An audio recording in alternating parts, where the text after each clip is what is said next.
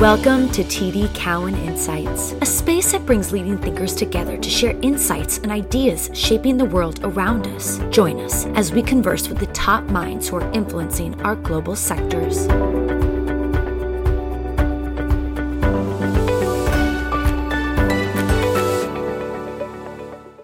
Good morning. Welcome back to TD Cowen Street Cred. I am Chris Krueger with TD Cowen's Washington Research Group and will attempt to translate K Street to Wall Street faster than a speeding Acela, and even faster if you juice up the playback.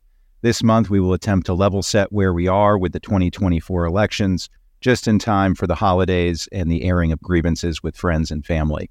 Uh, we're going to try to do this in just three parts. So, there are really three elections taking place next November. You've got the White House, the House, and the Senate. We're going to tackle the White House first. What is more likely than not at this point is the first presidential rematch since 1956. That means the 81 year old incumbent president Joe Biden against the 77 year old Donald Trump. In terms of the presidential election, we broke this into four phases. Uh, that's largely due to the timestamps associated with the race. We have now ended phase one. We call this the preseason. Uh, more Republican candidates have dropped out than are still standing, with the dominant frontrunner refusing to participate in any of the debates. On the Democratic side, Biden has avoided any tier one challengers. We call this the preseason because if you want to run for office in the U.S., there are a number of filing deadlines. Most of these filing deadlines have passed. Certainly, all of the early states. California's filing deadline was last Friday. So these these can these are the candidates that we have locked in place. Entering into phase two, this is really the the primaries. The Iowa caucuses are just about five weeks away on January 15th for the Republicans. By the end of March, two thirds of Republican delegates will have been awarded. If you think about phase two, it's basically January to the end of March. Coming now into phase three, this is pre convention. In our estimation, this is really the time frame to watch, as the nominations will likely be over by early March if there's a candidate change, and that's a massive if, it would have to be between the end of March and the July August conventions. Keep in mind, in American politics, you're not the actual nominee until the delegates at the convention vote for you. So the Republican convention is in July in Milwaukee. The Democratic convention is in August in Chicago. You have two of the oldest candidates, literally the two oldest candidates in American history. We're not suggesting that there would be a change, but if there is going to be a change, um, it's got to be before those conventions. Phase four, pencils down. This is after the conventions conclude, the tickets are locked.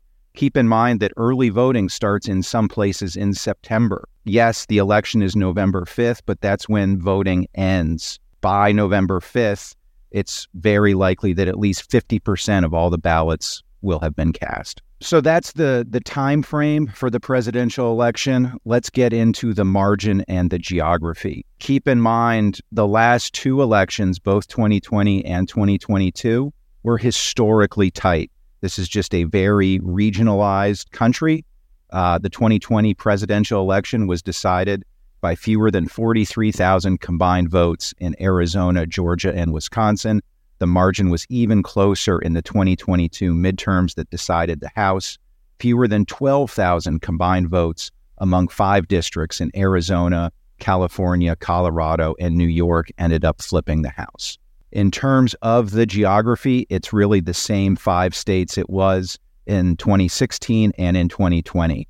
This is Arizona, Georgia, and then the so called former blue wall in the upper Midwest, Wisconsin, Michigan, and Pennsylvania. So, three sort of wild cards to watch in all of this on the presidential side, which is really going to dictate some of these House and Senate races. But the first one to watch third party bids we could well see as many as four or five third party candidates, whether that's Robert Kennedy Jr., Cornel West, Jill Stein, a no labels candidacy, or, or a player to be named later. By and large, these third party bids we see as a real problem for the Biden campaign. Uh, that's mainly because the Trump vote, you know, in terms of enthusiasm, much higher than the Biden campaign in our estimation, right? It, if you think about Trump's voting block, sort of the highest floor, lowest ceiling. If you're voting for Trump, it's because by and large, not only are you a supporter of Trump, you're a supporter of his policies. Whereas with Biden, you know, a, a sizable chunk of that Biden vote is largely an anti Trump vote, right? Trump very much remains the zeitgeist of American politics. Uh, keep an eye also on the Cornel West candidacy in Michigan, where, you know, again, one of the top five states. Biden has a a real perceived weakness with that crucial 18 to 24 year old demographic. Uh, Michigan, home to not only a lot of college kids, but also two of the largest Arab American population centers in the U.S., both Detroit and in Dearborn.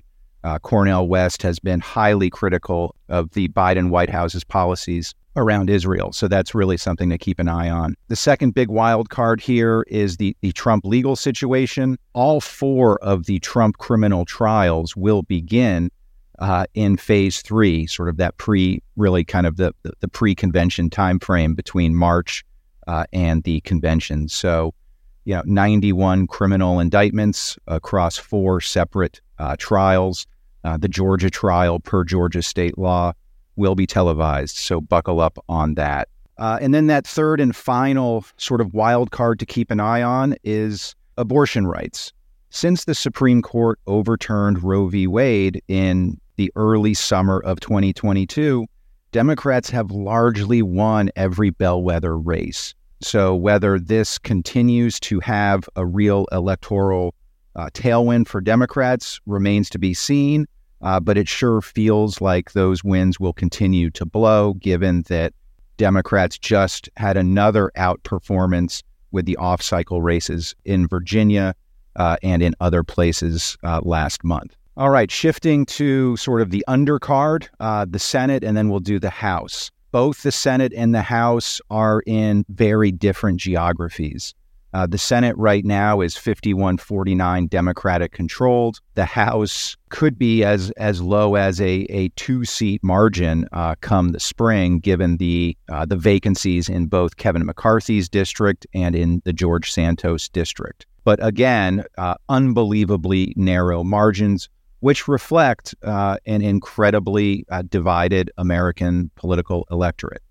In terms of the geography for the Senate, it's it's really rough for the Democrats. The math is also quite rough.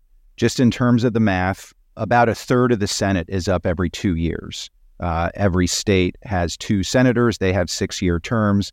The idea is you you roll off about a third every two years. Uh, so they're 33 seats up. Democrats are defending 22. Republicans only defending 11.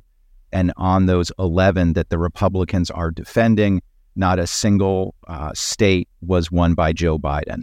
Uh, Texas is probably the, the best pickup opportunity for Democrats to go on offense. And if you're a Democrat with with Texas as sort of your your best pickup opportunity, not a not a great look. In terms of the 22 seats Democrats are defending, three of them are in heavily Trump states. West Virginia, Montana, and Ohio. With Joe Manchin announcing he's not running for reelection in West Virginia, you can essentially take that seat off the table.